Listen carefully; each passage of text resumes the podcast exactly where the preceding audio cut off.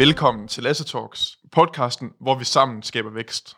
I denne her episode, der taler jeg med Lars fra firmaet Resites. Lars han gik fra idé til nu 12 måneder senere at have en virksomhed, der har millionomsætning og 20 medarbejdere på lønningslisten. Hvordan kan det lade sig gøre, når man ikke har nogen erfaring med at bygge software og service virksomhed? Det taler jeg med Lars omkring, så lyt med og bliv meget, meget klogere på både at bygge, men også markedsføre en softwarevirksomhed. Tusind tak, fordi du har valgt at lytte med i den her episode, og velkommen til. Velkommen til, Lars. Jo, tak. Fortæl lige dem, der lytter med. Hvem er du, og hvad er det egentlig, du laver i din hverdag? Det er ikke nødvendigvis nemt at svare på. Mit navn er Lars Horsbøl, og jeg kommer også her fra Aalborg, som vi, vi kommer op til. Jamen, øh, jeg er lejer iværksætter, og også lidt podcaster. Jeg driver to podcasts, Fremtidsfabrikken, lidt om noget iværksætteri, og så ejendomsinvestoren, som er omkring ejendomsinvestering i ejendomsbranchen. Og så lige mellem de to felter, noget med noget teknologi og noget med noget ejendom, så har jeg min primære beskæftigelse, som er Resites, som er sådan en ejendomsdataplatform til gavn for de professionelle ejendomsbranchen. Så der øh, bygger vi noget, noget op omkring øh, ejendomsbranchen, og så lidt, øh, lidt EDB, plejer vi at kalde det.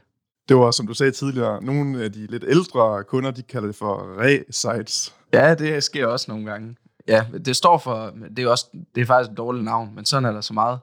Det, det står faktisk, for, det er et perfekt navn. Det står for Real Estate Insights. Det var lidt mere sexet at hedde Resites, end det var at hedde øh, ejendomsdatabasen, eller ejendomsdata, eller ejendomsindsigt. Det, der var ikke nogen af de, de ting, vi synes lød super fedt. Så må det blive engelsk. Men lad os lige prøve at holde fast i, i det, Lars. Hvordan opstod ideen egentlig til at, at sådan gøre ejendomsbranchen lidt mere digital? Ja, der er to historier på det. Den ene, der fremstår vi lidt mere psykopatiske end, end ellers. Den korte fortælling, plejer jeg at sige, er, at jeg interesserer mig rigtig meget for ejendom, og Mikkel, som er medstifter og C2, han interesserer sig rigtig meget for data. Og så er det ligesom ejendom og data, godt ejendomsdata, at stige afsted.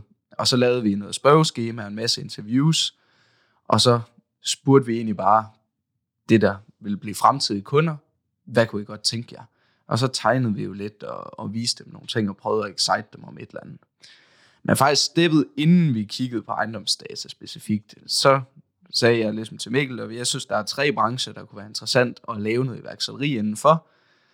Øh, jeg ved ikke, om jeg synes, de alle tre var interessant, men jeg synes, der var tre områder, der kunne være interessant at kigge på. Det var pension, det var forsikring, og det var ejendom. Det er tre kæmpe, kæmpe industrier med voldsomt mange penge i, som alle sammen er ret gammeldags. Af de tre, der synes jeg så, at hverken forsikring eller pension er særlig spændende. Så det var ligesom ejendom, vi kiggede på. Og så tog vi simpelthen og, og lavede den øvelse, der hed, lad os prøve at kigge i USA, i Korea, i Singapore, i Schweiz, i UK, så nogle af de lande, der plejer at være lidt foran. Lad os prøve at kigge på, hvad foregår der egentlig inden for det her PropTech, eller Property Technology, som det så fint hedder. Og så fandt vi nogle forskellige øh, områder, hvor der, hvor der skete lidt ting. Den ene af dem, det var noget inden for data, så var der noget inden for finansiering, og så er der nogle ting inden for handel af ejendom, køb og salg af ejendommen. Øh, så kom vi frem til tre forskellige øh, forretningsmodeller, øh, idéer, der kunne være sjove at, at kigge dybere ind i. Og af de tre valgte vi så at kigge på det, der senere blev Resites, det var det her med ejendomsdata. Primært fordi de to andre, de krævede ikke 1 million i startkapital, de krævede 100 millioner i startkapital, så det var ikke sådan noget at lave lige efter universitetet, måske gå ud og, og forsøge på det. Og så er der den fordel, at i Danmark, der er faktisk rigtig gode offentlige data. Lad os prøve at kigge på det, tænker vi så. Okay, det lyder jo sindssygt velovervejet og meget professionel proces. Hele den her proces fra idé til til handling? Altså det virker til at have gjort vildt meget forarbejde. Hvor lang tid tager sådan en proces? Altså var det bare lige en weekend, eller var det flere måneder? Ah, det var flere måneder. Det var flere måneder. Så vi startede i januar 2020 med at sidde og mappe de her forskellige startups ud. Og så omkring februar en gang blev vi så enige om, okay, vi kigger ind i det her ejendomsdata. Så skulle der laves spørgeskemaer. Det tager faktisk ret lang tid at lave sådan et, hvis du skal lave det ordentligt. Og du skal ramme de rigtige mennesker, for du skal virkelig source, hvis du har høj kvalitet ud af et spørgeskema og det er ikke bare sådan et eller andet for sjov. Øh, så, så tager det en del tid. Så sendte vi det ud, fik svar, blev lidt klogere, men der var også nogle ting, hvor vi kunne se på vores design af spørgeskemaet, det fik vi måske ikke så meget ud af. eller vi havde ikke fået forklaret os selv godt nok. Og så holdt vi så 35 interviews af cirka en time stykket øh, med forskellige aktører, forsøgte ligesom hele tiden. Og, og der sker jo meget hver dag, ikke? Så sådan, man har et interview, åh, oh, mega spændende, vi skal den her vej. Nej, okay, nej, men nu skal vi den her vej. Øh, og så bliver man klogere løbende. Og så efter det, så, så havde vi ligesom samlet os nogle tanker, hvor vi nåede frem til, at hvis vi skulle lave den her platform, så skulle vi lave tre ting. Øh, vi skulle lave noget, vi kalder for udforsk i dag, eller discover, som er en filtrering af landets ejendom. Det vil sige, jeg vil gerne finde en ejendom af den her type. Og det kan være til at investere, det kan også være til at finde byggegrund. Når jeg så har fundet den ejendom, eller de muligheder, der er at investere for, så skal jeg undersøge den ejendom. Det vil sige, at jeg skal have al information omkring den ejendom et sted. Når jeg så har undersøgt ejendommen, så skal jeg så undersøge området omkring den ejendom, som vi så kalder analyse. Det har vi så ikke fået lavet endnu, øh, fordi kunderne de vil have nogle andre ting først. Men det er så noget, der, der kommer om, ja, lad os se, 6-9 måneder eller sådan noget, vil vi så få lavet det her analysemodul, som bliver lidt mere omkring befolkningen og indkomstniveauet i, i et givet område rundt omkring ejendommen. Så det var ligesom de tre tanker, vi havde, eller tre moduler, vi gerne ville bygge i første omgang. Og så lavede Mikkel så en MVP. Øh, utroligt nok. øh, manden, han har ikke, øh, han er ikke uddannet øh, udvikler, men satte sig så ind på, på Udemy, som man jo gør, og, og lærte sig selv noget, noget React. Og så gik der en 3-4 uger, så havde han bygget en eller anden øh, MVP. Det var ikke, fordi den var fuld øh, funktionelt, men det så fint nok ud på frontenden, til jeg begyndte at kunne tage det ud til nogle møder. Så satte vi en hjemmeside op, så en klassisk øh, Tim Ferriss-stil. For nu sat en hjemmeside op, ind igennem Unbounce. Super nemt at sætte en hjemmeside op der, klippe klister. Og så begyndte vi at køre nogle ads, ud fra de visualiseringer, vi havde lavet. Og så tog man jo ligesom de mailadresser, som folk de gik ind og skrev ind. De ville gerne høre mere, eller de ville gerne have en demo. Og så ringede vi dem op og spurgte dem, hvad er det, du tror, det her det kan? Altså, du har signet op til det her, hvad tror du, det kan? Hvad, hvad kunne du godt tænke dig? Og så fik vi igen lidt feedback der. Og så var jeg ellers ude og vise den der MVP lidt, indtil vi til sidst, øh, efter to måneders diskussion, øh, tøstreng, øh, turde øh, sige nej til de konsulentjobs, vi egentlig havde takket jer til i første omgang. Det tog lige lidt tid. Okay, sindssyg, sindssyg fortælling. Til dem, der lytter med, kan du lige prøve at lige dykke lidt ned i øh, hele den her øh, første version af WISAS. Nu nævner du ordet MVP. Kan du lige prøve at, at forklare, hvad er det egentlig? Jo, altså det er jo det, man kalder et minimal viable product, som det behøver ikke være fully functional på nogen måde, men det skal kunne skabe en eller anden værdi for, for, for din slutbruger. Det skal ligesom kunne vise vejen til, hvad er det, det skal kunne. Øh, og det handler om at få bygget det så hurtigt som overhovedet muligt, og så bare få det afsted. Altså, øh, launch crap, but launch ikke. Altså, det skal bare ud med noget, så du kan få noget feedback. Så vi kørte den der MVP først. Øh, den var bygget. Øh, jeg kan ikke engang huske, hvad backenden var bygget. Frontenden var bygget i React. Jeg kan ikke huske, hvad han havde lavet, lavet backenden i. Men det var jo helt... Altså, der var slet ikke tænkt nogen arkitektur øh, i forhold til scalability eller noget som helst i den der MVP. Altså, det var bare et eller andet klippe klister hurtigt. Øh, og så snart vi ligesom havde lært for vores kunder, jamen, eller potentielle kunder, at det var egentlig interessant, så valgte vi egentlig at smide hele kodebasen ud, kontaktede nogle CTOs fra forskellige dygtige øh, danske firmaer, øh, så tegnede vi sammen med vores to udviklere, vi hyrede fra start, øh, så tegnede vi en arkitektur, og så talte vi med de her CTO'er og spurgte, jamen, er den her arkitektur her, er det godt, eller, eller hvad, er, hvad er faldgrupperne i den? Og der er altid en faldgruppe, når du laver en eller anden arkitektur. Så er det ligesom med, hvad er fordelene og ulemperne ved det, vi har tegnet her? Og når vi så fik den godkendt, og det tager jo en dag, altså, når du tegnede den, og så kunne du kontakte nogen og få, det, få deres feedback, så sagde vi godt, så koder vi øh, med udgangspunkt i det. Og så gik der syv uger, øh, og så havde vi egentlig en, en first version, vi kunne launche igen, som er den, vi har bygget videre på indtil nu. Og så er der nogle ting, der er blevet ændret undervejs der. Så det må man sige. Men så brugte vi syv uger på at lave et produkt, vi kunne gå i markedet med. Og det er faktisk, hvis ikke skal helt løgn, så er det faktisk præcis et år siden i dag, at vi gik i markedet. Øh, og der måtte jeg ud og sælge det her, der slet ikke, øh, altså det virker slet ikke, altså jo, det virkede lidt, men det var ikke, det var ikke godt. Rigtig mange ting, det ikke kunne.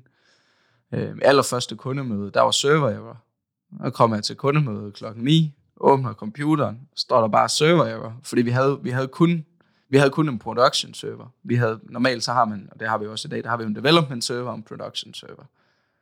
Men det havde vi ikke lige fået Vi havde en production server. Og Mikkel han var ved at lave noget, så det var nede. Han troede, jeg havde møde halv 11. Det havde jeg også. Men han vidste så ikke, at jeg havde det møde klokken 9. Så det var ikke lige op at køre. Så skrev han, du har fem minutter, ikke? Og så sidder jeg der med kunden om, vejret det er da også fint i dag, var. Og snakke lidt rundt omkring det. Og så det, de er kunder i dag, så det gik. Og, og det næste møde, vi så havde, der, øh, der kom jeg ind, og øh, det, det var fint. Vi havde en fin demo. Der, der virkede tingene rent faktisk fra start, så det var meget heldigt. Og kom det hele igennem og sådan noget, det, det var vældig fint. Og så spørger de så øh, til slut, øh, man kan også godt downloade dokumenterne, ikke? Jo, jo, jo, det kan man sagtens. Øh, så skyndte jeg mig at få revet stikket ud, ikke, så de ikke kunne se skærmen længere, for det kunne man jo ikke. og så sagde de, Nå, men, øh, kan du ikke lige sende en prøveadgang i aften? Jo, jeg ser lige, om jeg når det i dag, så sender han til jer i morgen. Så går jeg direkte ud af det mødelokale, kommer ned ud for en bygning nede på Amaliegade i København, så de kan nok godt regne ud, hvem de er. Øh, så ringer jeg til Mikkel, så siger jeg, du skal downloade dokumenter nu. Altså, nu. Jeg har lovet, det er der. så det skal bare være der. Og så måtte han sidde op til klokken 5 om natten og få programmeret en eller anden knap, med, der kunne downloade nogle dokumenter i hvert fald. Fordi det havde jeg fået lovet, at det kunne. Og så kunne det jo også det hurtigt. Så han har, han, Mikkel han bærer også lidt over med mig en gang imellem, hvor jeg har fået sagt et eller andet. Shit, en historie. Man kan, ikke, man kan ikke lade være med at stå her og, og både grine, men også uh, smile samtidig. Det er jo fantastisk. Men nu siger du launch prep launch, men alligevel så synes jeg jo, at I har været ret struktureret, og alligevel også dygtige til at sige, okay, vi skal have lavet noget, noget, noget analyse, noget forarbejde, vi skal have spurgt de her potentielle kunder i hver deres behov, så ikke bare bygge et produkt til det, vi tror, der er behov for. Så alligevel synes jeg undervejs i processen, at, at selvom I har eksekveret, og det lyder også til, det er gået, og det kan vi jo se på forretningen, det er gået enormt hurtigt, så har jeg alligevel været meget velovervejet omkring de beslutninger.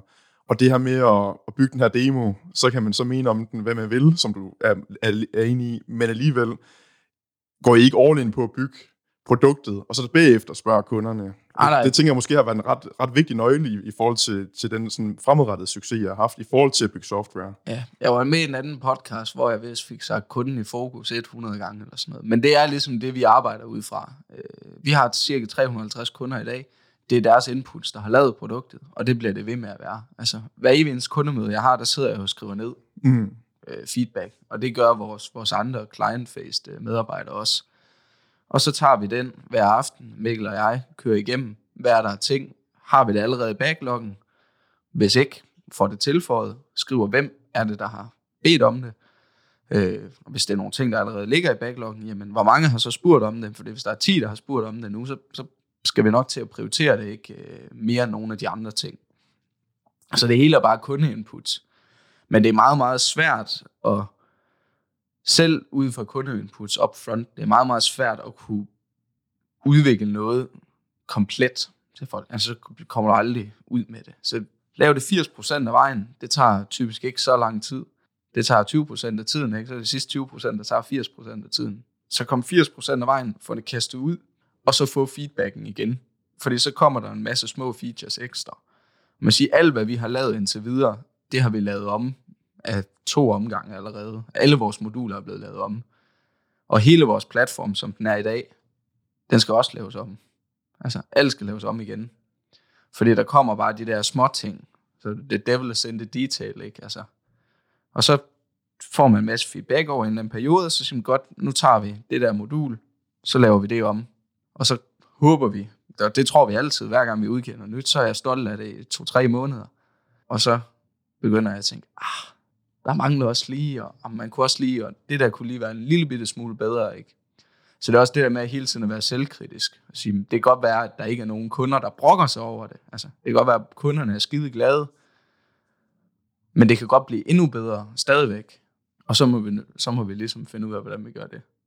Men det her med at, at sådan lave hele softwaren om, handler det sådan i virkeligheden omkring det her med, at selve kernen eller fundamentet i, i softwaren, at det måske tidligere burde have været, været anderledes. Så kan, kan du komme med nogle råd til sådan andre, der skal bygge software, hvor at i stedet for at bare eksekvere og gøre det hurtigt, så måske komme rigtigt fra start, frem for hurtigt fra start, eller hvad? Altså arkitekturmæssigt er det meget, meget svært at ændre. Altså, vi er jo ikke... Øh, altså, Mikkel er ikke softwareudvikler, jeg er ikke softwareudvikler. Vi ved lidt om noget kode. Jeg kan læse noget kode, jeg kan ikke programmere. Jeg kan godt læse lidt. Øh, Mikkel, han kan heldigvis det mere, og er primær øh, udvikler på, på projektet. Men, men vi spurgte jo bare nogle andre CTOs rundt omkring, hvad er vigtigt? Og alle sagde ligesom, jamen, få styr på din arkitektur for start. For hvis først du har bygget noget lort, så fire måneder senere, hvis du skal lave det om, det kan du ikke. Og så skal du ligesom nærmest starte forfra. Så din, sådan din backend arkitektur, det skal bare spille. Du skal også have valgt det rigtige frontend framework. Det er også svært at skulle skifte helt ud. Det kan nok bedre lade sig gøre, men det er del ikke nemt. Så ligesom få, få styr på, hvad er din tech stack? Fordi så ændre noget farver og noget design, og det kan du altid gøre. Og altid købe nogle dyre server, hvis det er det, der skal til. Men altså, din, din, din arkitektur, den skal virkelig spille. Det er lidt ligesom med ejendom, ikke? Altså, hvis, hvis fundamentet det er støbt dårligt, så, så har man også et problem. Havde I så styr på den del?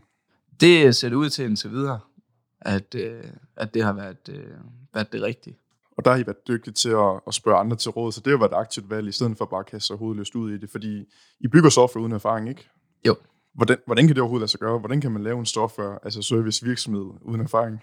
Nej, men jeg tror, jeg tror en stor del af det er, at vi, vi, vi kommer jo fra en, øh, altså vi kommer fra Handelshøjskolen, CBS jo, og, og har altid arbejdet sådan meget med, altså, det handler om at løse problemer, altså løse udfordringer. Det er jo hele tiden bare jamen, løse udfordringer, og så er vi, at vores generation er jo vokset op med Google. Principielt så kan du lære alting for under 1000 kroner. Alt kan læres for under 1000 kroner på nettet. Jeg har meget svært ved at finde noget, der ikke kan i hvert fald. Så, så er det jo, jamen er du villig til at lægge timerne i at lære noget nyt, og er du dygtig til at lave din videnssøgning på nettet, både i form af fruer og altså indlæg og video og så videre, så kan du lære rigtig, rigtig meget. Øh, og, og det har, har Mikkel så været, øh, været rigtig dygtig til. at, at, at bruge nogle tid på at sidde og se nogle, nogle YouTube-videoer og lære kode. I forhold til hele rejsen fra idé til hvor jeg er nu, hvad er det for nogle udfordringer, der sådan kom allermest bag på dig? Fordi jeg tænker, I må møde mange ting, hvor I tænker, hold op, er det her også en del af det? Øhm, man tænker måske ved første sådan tanke, at det er lidt nemmere, end det måske i virkeligheden er. Jeg tror, en af de udfordringer, som vi stadig arbejder med, og som jeg forestiller mig, du også øh, har siddet med, fordi I også vækster meget, er, at man som iværksætter, ens rolle, den skifter hele tiden. Altså fra, vi startede sidste år i juli måned, der var vi også to, Mikkel og jeg, og så hyrede vi to udviklere, Vasilia og Stefan, fra start af. Øh, nu er vi 20. Det vil sige, min, min rolle, den ændrer sig ligesom undervejs øh, rigtig meget. Fordi der er alt muligt, ad, altså der er mere og mere administrativt arbejde, og mere og mere HR. Og faktisk hele den del, der hedder rekruttering, det er nok den, den største udfordring for os. Det er at få de rigtige mennesker. Øh, vi vil hellere have få medarbejdere, der er hammerne skarpe og virkelig kan tage ansvar, end vi vil have en hel masse, øh, der løber rundt. Så, så rekrutteringen er nok den, den største udfordring for os i dag, og det, har man, det tænker man ikke over fra starten. Du kan vel bare få medarbejdere. Sådan fungerer det ikke. Altså, rekruttering er rigtig svært, når man skal prioritere at bruge tid på det, og det er vi sjældent gode nok til. Øh, så er det godt, at vi har nogle unge mennesker på kontoret, som pusher os lidt, og bare lægger en masse interviews ind i min kalender, så jeg er tvunget. Øh, men, men det er helt sikkert en udfordring. Og så det der med at skulle lære lige pludselig at skulle manage øh, mange mennesker, og nogen har børn, og nogen er unge, og skal gå i skole, og man ligesom skal kunne tage hånd om alt det der. Men det giver rigtig god mening, og du er også kommet til et sted, hvor du alene, eller måske Mikkel alene, sammen med dig, i kan ikke påvirke forretningen eller den vækst på samme måde, Nej. som I kan længere, så er det måske mere hele teamet, der skal løfte i flok, som egentlig påvirker, hvor er det, vi er på vej hen, og hvad er det for nogle resultater, der bliver, der bliver lagt for dagen. Ja, så man, man skal være rigtig god til at give ansvar ud, og, og hjælpe folk med at få eksekveret på tingene. Ikke? Øh, Helt klart. Der er, vi kan godt arbejde mange timer, og det gør vi også. Men, men der er kun de timer, der nu er. Altså, så, så det er klart, at hvis man skal blive ved med at vækste, jamen, så skal vi være dygtige til at, at, at spille nogle andre øh, rigtig gode i firmaet. Og der har vi så heldigvis et rigtig godt team. Men det lyder tydeligt til, at du har stået for sådan det kommercielle ansvar, så både salg og marketing. Kan du prøve sådan at fortælle omkring, hvordan kulturen har ændret sig, men måske også din rolle i forhold til de her ansvarsområder, og hvilke arbejdsopgaver du har? Altså, da vi ligesom startede, så sagde jeg til Mikkel, hvis du bare kan bygge det produkt der, hvilket jo var ret svært i og med, at han, han ikke har nogen erfaring med at lave software. Så hvis du kan bygge det produkt, så skal jeg fandme nok få det solgt. Altså, det kan jeg finde ud af. Så, så det skal vi nok få styr på. Så vi fokuserede øh, de første øh, 8 måneder, lagde vi alle penge i udvikling. Jeg brugte lidt marketingkroner også. Øh, men ellers så var det kun mig, der sad på, på, på salg. Altså på marketing og salg og økonomi og administration. Det sad, jeg sad ligesom med alt det. Og så alt, alt blev på, puttet i, i udvikling. Og så tog vi så i, i marts måned, hyrede vi seks mennesker til mit team i Danmark. Øh, hvor jeg i februar egentlig ellers sad sådan nogenlunde alene på kontoret. Jeg havde en enkelt øh, mand, der var der et par gange om ugen. Men ellers så sad jeg øh, bare på telefonen, og i møder øh, hele dagen. Ikke? Og det kan jeg jo ikke gøre længere. Altså, jeg holder stadig mange møder og meget på telefonen. Men jeg kan ikke gøre det hele dagen, for der, der er medarbejdere, der skal have hjælp og, og inputs øh, og sættes i gang. Og, og det er der blevet, blevet mere og mere af. Det er lige noget, man lige skal, skal vende sig til. ikke. Og, og, og det var helt sikkert en udfordring. Vi brugte faktisk ret lang tid på at, at hyre de første sælgere i huset. Det troede jeg var, var nemt. Vi var nødt til at lave en, en, en, simpelthen en, en annonce øh, og poste, jeg tror 15.000 kroner i annoncering af, at folk skulle søge den stilling. Det, det er åbenbart svært at finde dygtige sælgere. Så det, det tog noget tid at få det op at køre, og så skal man jo lige have dem lært op, og nu kører det, nu spiller det rigtig, rigtig godt. Og de er gode. Det lyder rigtig godt. Det virker til, at jeg har fået, fået sammensat et, et rigtig, rigtig godt team, og det er jo sådan set kernen i, en hver succesfuld forretning. Så det er jo super godt gået. I forhold til det her, øh, det her team her, kan du ikke prøve at sådan ledelsesmæssigt tale ind i, hvad der så kom bag på dig der? Fordi noget, jeg ofte møder, det er jo den her tankegang omkring, at vi har travlt, lad os ansætte en, en, øh, en medarbejder, eller måske flere. Men virkelighedens verden er jo typisk, så får man jo endnu mere travlt, fordi så er der netop en, der, der skal, der skal oplæres, tages hånd omkring, og der er en opmærksomhed og alle de her ting. Kan du prøve at sætte dine ord på, hvad kom bag på, på, på den del af rejsen for dig? Det, det fungerer jo sådan, at hvis du går fra 10 til 11 medarbejdere, så bliver I ikke 10% mere produktive. Fordi, øh, medmindre der medarbejder er virkelig, virkelig god. Men det gør man ikke, fordi der, der er hele tiden sådan decreasing marginal returns ikke, på, på, på nye medarbejdere, fordi der, der, der går mere og mere tid på det. Mikkel, han kan jo ikke programmere, før klokken har slået 18. For ellers så, han jo, så snakker han jo med udviklerne, så det er jo først om aftenen og i weekenden, at han selv kan sidde og lege i koden sådan rigtigt. Og ellers så bruger man jo meget af tiden på at administrere og give opgaver og check-ups og komme med feedback der. Øh, der tager jeg mig stadigvæk øh, friheden til at, at bruge fra 9 til 16 meget på telefon og møder.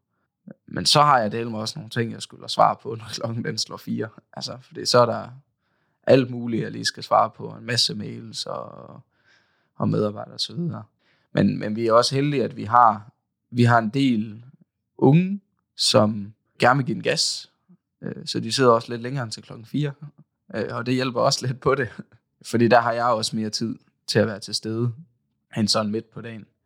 Men, men, men jeg er klart en udfordring. Jeg er begyndt nu at sætte i min kalender, at jeg en gang om ugen, ligesom i min kalender, er nødt til at sætte en time af til at holde altså sådan løbende medarbejdersamtaler, hvor man lige kan hive et par stykker ud og få en opdatering. Går alting, øh, som det skal? Fordi det tror man jo bare. Altså, hvis ikke der er nogen, hvis ikke der er en medarbejder, der kommer og siger, jeg er ikke glad for at være her, eller det her skal være meget bedre, vi gør det her helt forkert, så tror man jo bare, det, det går godt.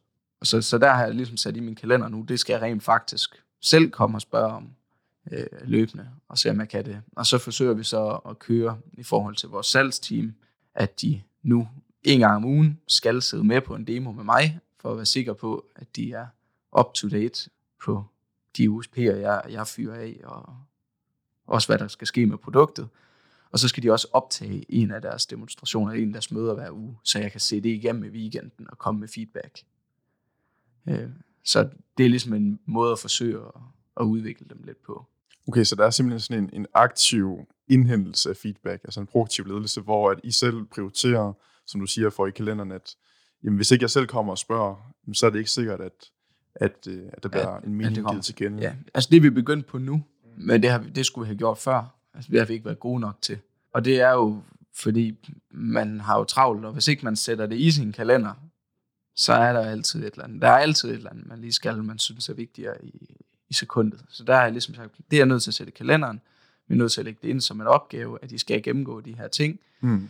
I skal komme med en, med en demo til mig. Så må vi se, om jeg når at sætte igennem i weekenden. Men, men jeg skal i hvert fald have den, og ellers kan I også selv sætte den igennem. Det er også god læring i. En super god anbefaling til, til andre vækstvirksomheder. Nu er det jo en podcast omkring vækst, så det er jo ja. det, vi skal tale ind i. I forhold til en onboarding, hvis man bliver placeret i en afdeling eller i en specifik stilling hos jer, er det så også korrekt, jeg hørte dig sige, at man, man får faktisk mulighed for, eller det, det steder sådan positivt krav, at, at man også kommer til at se, hvad sker der i de andre funktioner? Du sagde det der med, at man skulle være med dig på en, på en demo. Det, det gør man helt sikkert. Vi er jo ikke en stor corporate virksomhed, der har lagt en tre ugers plan for, hvad I skal den første uge. Vi havde lige tre medarbejdere, der startede i går.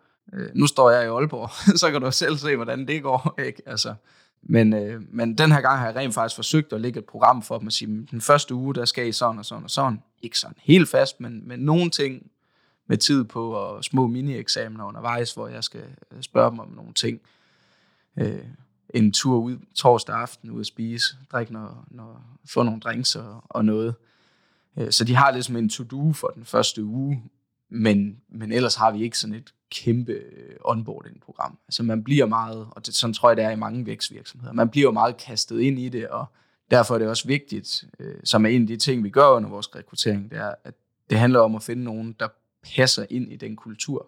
Vi kan ikke hyre folk, der kommer fra en øh, corporate virksomhed. De vil gå, de vil have det. Så vi er nødt til at finde nogen, der, der kommer fra sådan en eller anden form for kaos i forvejen, så når de kommer ind, så er de sådan lidt vant til det. Og også med på, fordi man skal have de typer der, der kan tage ansvar. Så de som siger, okay, men der er et eller andet, der ikke fungerer her, det, det tager jeg ansvar for. Det er mig, der, der kører den. Og så siger vi bare, ja, yeah, get going. altså, der er ikke nogen andre, der har gjort det, så du kører bare. Øhm, så jeg tror, det er meget vigtigt, at man finder de rigtige typer i en vækstvirksomhed. Jeg forsøger selvfølgelig, når jeg har interviews, så forsøger jeg selvfølgelig at fortælle, hvordan øh, virksomheden går. Det går, øh, det går ham godt, så jeg forsøger selvfølgelig at sælge, sælge ind, at der er vækst, og det er fedt, og vi har et skide godt team, og der er højt humør, og fredagsbar, og alt. Altså, det er rigtig fedt. Men samtidig forsøger jeg også at skræmme folk væk. Fordi jeg skal være sikker på, at dem vi får, de ved, hvad de går ind til. Det er jo også en forventningsafstemning. Ja, så sælge folk lidt ind, og så få dem skræmt væk. Øh, og så se om det, det er det. En ting, jeg har gjort meget med, kundeorienterede medarbejdere, customer success og sælgere er, at jeg har haft dem til interview, og så lade være med at følge op på dem efter. Fordi hvis en sælger ikke kan finde ud af at ringe til mig og sige, at de er interesseret stadigvæk, så er de ikke sælgere. Altså, så simpelt er det. Jeg kan ikke forstå, når folk de sender et CV til en sælgerrolle, så ringer du altså. Så må du, altså, det er jo det, du skal, og så må du ringe. Så, så det er sådan, men det er jo kun lige på, på den rolle. Ikke? Altså, hvis folk ikke kan finde ud af at følge op, så, så er den, så er den jo allerede gal. Altså, du tager jo direkte ind i, i, i at lave opfølgning, som jo er en decideret arbejdsopgave. Altså.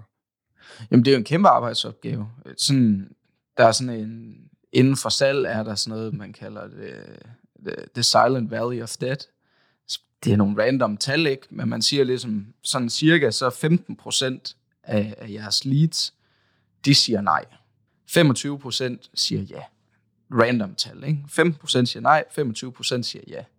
Og så har du så 60%, de svarer ikke. Og, og det er jo det, der er forskellen på en god og en dårlig sælger. Det er, hvad gør du med de 60%? Kan du køre dem, altså kan du få halvdelen med dem konverteret, eller kan du ikke det? Og det, der skal lidt opfølgninger til. Nu hvor vi er sådan ved at tale ind i salg, du fortalte tidligere, at I var hardcore på at bygge det bedste produkt. I var i hvert fald meget fokuseret på, at altid al økonomi, jamen det gik til produktet. Var det de første sådan 8-9 måneder, synes jeg, du ja. sagde. Dernæst, jamen lige meget hvor godt et produkt vi har, så tænker jeg alle sammen ved, jamen hvis ikke der er nogen, der kender til det, jamen så kan det være lige, lige vidt. Hvad har I gjort for at lykkes med jeres markedsføring? Og i den henseende, er der noget, der er anderledes ved at markedsføre software kontra måske konsulentydelser, som jeg også ved, at, at du, øh, du kender til? Jeg kan sige lidt om, hvad vi har, vi har forsøgt på. Vi har kørt meget, øh, selvfølgelig helt fra start, få noget, noget AdWords op at køre, få LinkedIn ads op at køre, øh, og så kører vi retargeting på tværs af alle kanaler, også på Facebook og Instagram. Vi kører faktisk ikke almindelige annoncer på Facebook og Instagram. Føler ikke rigtigt, det passer vores øh, segment af kunder. Måske jeg tager fejl, hvem ved. Øh, men det er i hvert fald sådan, vi har kørt det indtil videre. Så har vi lavet øh, for nyligt, øh, lanceret for nyligt her i juli måned, sådan nogle øh, robotgenererede øh, artikler omkring alle ejendomme i Danmark, som øh, giver sådan en hel masse på SEO. Øh, de er begyndt at blive indekseret. Jeg tror, der er cirka 100.000 ud af 2,5 millioner sider, der er annonceret indtil videre. Og vi kan tydeligt se en trend i Google, at det, det kører op. Øh, vi ligger nummer et øh, rigtig mange af de ejendomme, hvor den er annonceret på. Så det er fedt. Om det så er den rigtige trafik, vi får ind den vej, det er ikke sikkert. Altså, det kan godt være, at der er mange af dem, der er privatpersoner, som vi ikke kan tjene penge på. Men, men det giver i hvert fald noget kendskab. Øh, og ellers så, så, så er det meget somi. Øh, det er klart, at jeg har en lille fordel i, at, at jeg har noget reach gennem min podcast. Specifikt ejendomsinvestoren er en kæmpe fordel for, for os i Resites. Øh, giver rigtig, rigtig meget. Øh, halvdelen af kundemøderne, jeg har, der, der kender de mig jo i forvejen i en eller anden øh, grad, og det, det hjælper lidt. Ja, det må man sige, det er en kæmpe styring. Du behøver nærmest ikke engang at introducere. Ja, Jamen det, det hjælper helt sikkert at, at have det asset for os. Men ellers så, så har vi nogle lidt uh, utraditionelle måder at markedsføre på os. Og det vil vi rigtig gerne høre om. Jamen, jeg vil ikke dele det hele. jeg har noget, der er for godt, det kan du få off her. Øhm, vi er jo de unge i branchen, kan man sige, og vi har lige vundet den her pris, Årets Velkomst i ejendomsbranchen, som, som sådan en ny virksomhed, og der er navn i, i branchen. Og vi er, vi er unge, og, og folk siger også selv i branchen, det er relativt støvet, og der kommer vi nok ind og er sådan lidt, lidt frække og, og, lidt sjove nogle gange. Jeg tror, i vores kommunikation er vi nok lidt friskere end, end så meget andet, de er vant til så er vi rigtig meget, vi elsker at få referrals, og dem får vi heldigvis mange af. Det begyndte at ske i, i januar og februar i år, øh, som produktet blev bedre og bedre, så begyndte der virkelig at komme referrals ind. Og hver eneste gang, jeg finder ud af, at der er en, der har referret en kunde, så sender vi dem sådan nogle, øh, sådan tre Resites øl, Resites Pale Ale og Resites IPA, og så et lille brev om, at, øh, at vi er glade for det, og det, det, og det, det fungerer rigtig godt. Det koster jo 250 kroner at sende sådan en omgang, men det, det tror jeg godt givet ud. Det er meget svært at track, men øh, det, det virker fint for os. Det synes jeg er super fedt. Øh, virkelig godt tip i forhold til sådan også at ja, vise sin taknemmelighed for, for den henvisning, der er sket. I forhold til de her referrals, er det noget, der sker af sig selv, fordi I har glade kunder, som bare anbefaler det, fordi de har lyst? Eller gør I noget aktivt for sådan at at skabe det, fordi det er ofte min erfaring, det der med, at nogle gange så skal man lige sådan give ideen omkring, at ja. har, har du nogen af dine netværk, der også kan blive glade for det her? Altså man vil sige, vi har jo vores e-mail automation fra folk bliver kunder, så får det jo sådan en, tak fordi du er blevet kunde, bum bum bum, og så har jeg skrevet under, det ligner sådan et brev -agtigt. Og så kommer der så to mails mere, hvor den ene af dem viser de her øl og siger, at hvis du referer, så sender vi det her. Men det er ikke sådan, at det er ikke sådan, at folk svarer på den. Altså, de reagerer faktisk ikke på den, så jeg ved ikke, hvor godt det virker for os. Det er mere, at de anvender vores system på storskærmen her, når de er i møde med en samarbejdspartner. Og den samarbejdspartner så øh, lige pludselig selv signer op, og vi kommer i dialog med dem, og så siger de, vi har jo fået det vist af en af jeres andre kunder, og så siger de, hvem, hvem er det? Altså, det skal jeg da lige. Nå, okay, super, yes. Og så få sendt det der sted til dem. Så lurer mig, om de så ikke også fortæller det til en mere. Jo, men helt sikkert. Jeg synes, det er sindssygt gode strategier at, at vækst på. Og hvis vi lige holder fast i ordet vækst, i forhold til marketing, der har du talt lidt ind i nogle platforme. Jeg kunne godt tænke mig sådan at høre, i forhold til at det her med, at du selv kategoriserer som sådan den, den lidt frække inden for branchen, der kunne jeg godt forestille mig, at tidligere har det måske været meget det her med, at ejendom, og det er jo også ofte sådan nogle store millionerbeløber, som gør, at man måske har et, et lidt mere sådan, ja, professionelt sprog, man er sådan lidt mere ærkær omkring, hvad er det, man kommunikerer. Hvad er det egentlig præcis, I så skal lære ud på? Altså, hvordan er jeres budskaber? Hvordan er jeres sådan, tone of voice måske? Altså, hvad er det præcis, I, I skal lære ud på? Vi bruger nok lidt, lidt mere sådan jokes, og sådan, øh, godt være lidt smart i det en gang imellem. Øh, men, men der er også grænser. Altså, for vi ved også godt, at det er advokater og investorer, og udviklere og banker og så videre, vi arbejder med. Så der er også grænser for, øh, der er nogle gange noget af det, vi lige får draftet i første omgang, så siger vi, ah, det, det, er, nok, det er nok for meget. altså, skruer vi lige tilbage. Vi skruer lige lidt ned for, for energien på den her. Ja, det er en af de ting, vi er rigtig gode til i teamet, er faktisk, at næsten alle opgaver, hvis ikke alle, næsten alle opgaver, der bliver lavet, de, de ryger igennem 4-5 mennesker. Det vil sige, der er en, lad os sige, det er en af vores business analysts, der har fået en eller anden opgave, research et eller andet, komme med et forslag til en eller anden implementering af noget på produktet, udarbejder det alene, tager det med videre til en anden VA, får noget feedback, tager det med videre til den næste, får noget feedback, og så tager den med videre til, til, til Mikkel og jeg til sidst. Det gør så også, at når vi får det, så er det sådan lidt mere øh, gennemarbejdet, for der har været flere øjne på, ikke? Så næsten alting kommer igennem flere, øh, så man får feedback fra, fra, fra kollegaer, og kommer der jo flere idéer ind. Så jeg tror, man får et bedre produkt ud af det. Øh, eller bedre udført opgave ud af, af alting, ved ligesom at være flere om det. Selvfølgelig er der altid en, der skal være ansvarlig. Hvis ikke der er nogen, der er ansvarlig for noget, så sker der ingenting. Så man er altid nødt til at sige, du er ansvarlig for den her opgave, men du skal ligesom køre den igennem det hele. Det, det virker rigtig godt for os. Og så er vi, altså det er klart, at Mikkel og jeg, vi træffer selvfølgelig beslutningen i sidste ende, men, men der er meget flad struktur. Altså det, det sker tit, at, øh, at jeg må erkende, at der er nogen, der har en bedre idé, end jeg har. så må jeg jo ret ind. Det lyder til, at I har en sindssygt moderne kultur tilgang til ledelse. Jeg tænker også, det er det, der er nødvendigt for, at en ting er tiltræk, men også fastholde de her dygtige, men også unge talenter, som du taler lidt ind i. Og det tror jeg ikke, man skal være bange for. Altså, vi har en, han, er, han er så helt ny, vi ved ikke, om hvor godt det bliver endnu. Vi håber, det bliver godt. Det tror vi på. Han er kun 19. Øh, ikke startet på studiet endnu, eller måske lige startet her i september. Jo. Han har vundet et eller andet i statistik, eller...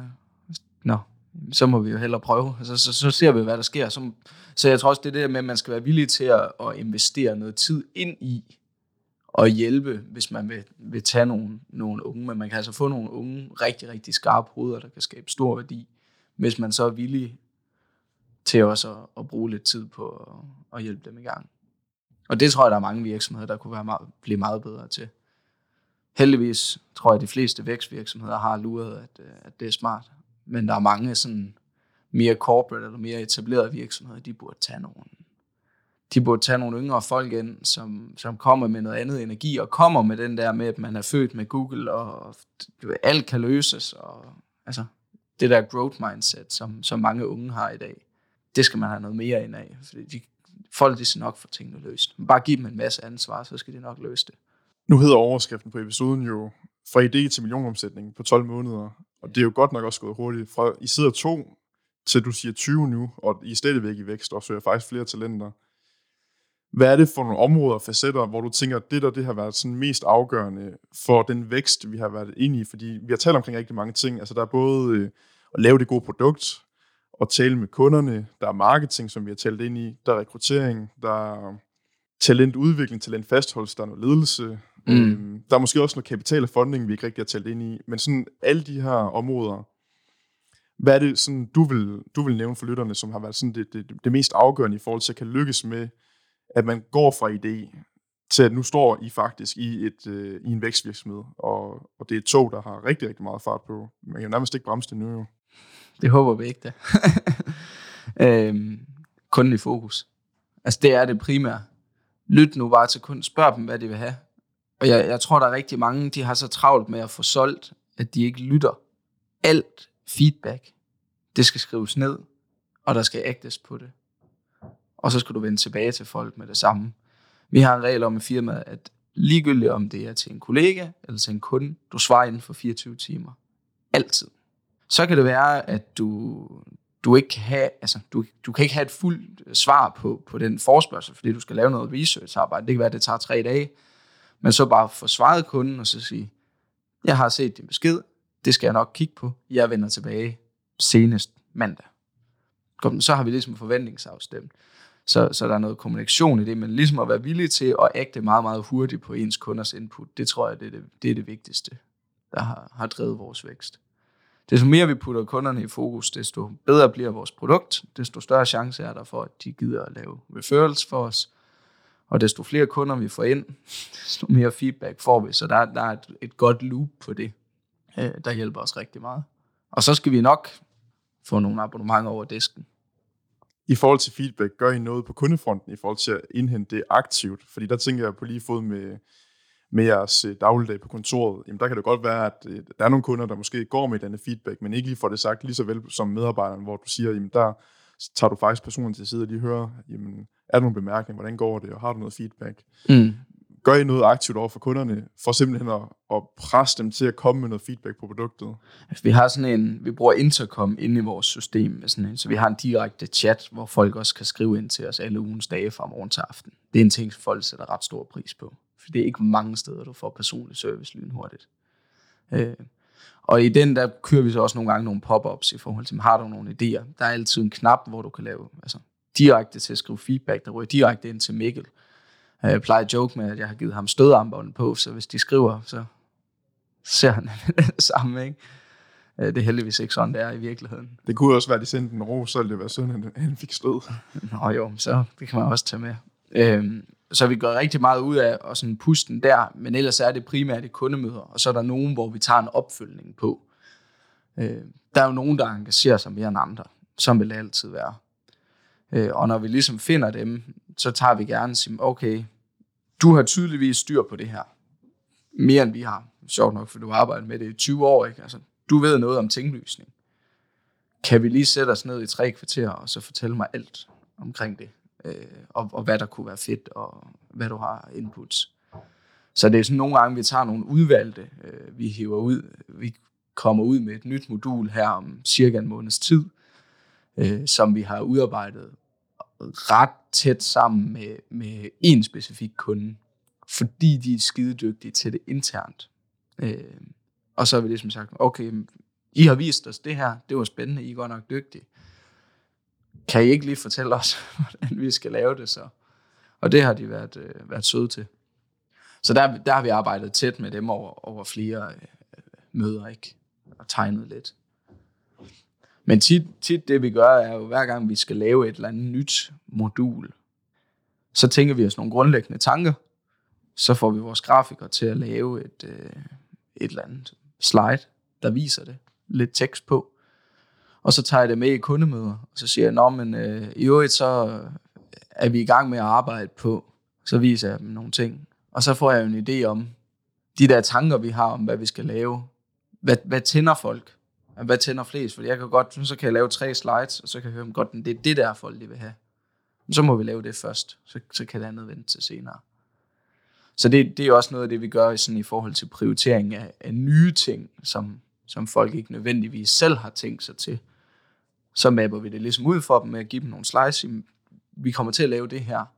Hvad, hvad tænker du lige? Jeg synes, det er et super godt tip til, til andre virksomheder, der bygger enten software eller et produkt.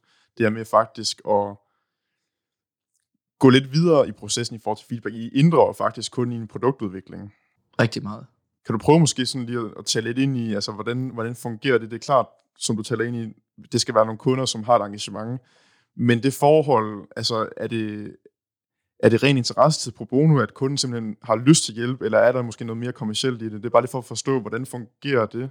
Der er ikke noget kommercielt i det. Så det er, det er ren interesse. Vi har også et, øh, et advisory board. Øh, vi startede med at have et advisory board. De blev så vores investorer ret hurtigt. Det vidste vi godt lidt på forhånd, at vi gerne vil have dem ind. Så har vi stiftet et nyt advisory board, som er med nogle af de sådan yngre øh, kræfter i branchen, som er rigtig dygtig og gør det rigtig godt, som fra start af kunne vi mærke var engageret i, i, i det her med ejendoms, altså det her med data. Så dem har vi fået med ind, og så, så kan vi spare med dem også øh, en gang imellem. De kan jo komme med nogle inputs på en lidt anden måde, fordi så bliver det sådan lidt mere kammeratligt. Og så tør de godt sige til os, nu skal I fandme. altså, fordi man, man kommer til at kende dem på en anden måde, så bliver det lidt mere direkte. Det giver utrolig god mening. I forhold til hele vores snak her i dag, kan du ikke prøve lige at tage og opsummere de learnings, og måske endda tale ind i sådan, de fejl, som I har lavet undervejs, som du vil anbefale andre, så vidt muligt, forsøger at undgå, hvis de skal ud på en rejse og bygge software. Men det kan også være dem, der lytter med, måske allerede er i gang med det. Primære fejl, hyre for langsomt. Og det er hele tiden. også lige nu. Vi er for langsomme. Vi, vi, vi skal hyre noget mere, og vi skal hyre hurtigere. Øh, men det er altid nemt at se i bagspejlet, fordi så ved du, hvad din omsætning har været. Så, så ved du, hvad du havde råd til. Men vi, vi skulle have hyret noget mere hurtigere. Øh, vi har kapitalen til det, så det er ikke et problem. Men det er det der igen, rekrutteringen finder de rigtige. Øh, learnings, det ser i hvert fald ud til, at det var det rigtige at, at, at bruge noget tid på, hvis du skal bygge software. Få styr på arkitekturen, inden du går i gang. Fordi hvis du fejler på den, så bliver det noget rigtig skidt at lave om senere. Og, og det nytter ikke noget at lave en lappeløsning, jo. Så, så virkelig det der med at få styr på arkitekturen, det er vigtigt. Og så tror jeg bare, altså igen, kunden i fokus, bliv ved med at fokusere på bare at tage kundeinput, skrive ned alt, og vende tilbage til kunden så hurtigt som overhovedet muligt. Øhm, og så lad, lad kunden lave produktet, i stedet for at du forsøger at tænke det hele, for det kan du ikke. Det er der ikke nogen af os, der kan. Meget bedre bare at spørge. Det er også meget nemmere. Det er hurtigere, mere effektivt, meget billigere at gøre det på den måde. Så kunden i fokus. Og med de ord sagt, Lars, tusind tak for din tid. Det var så lidt.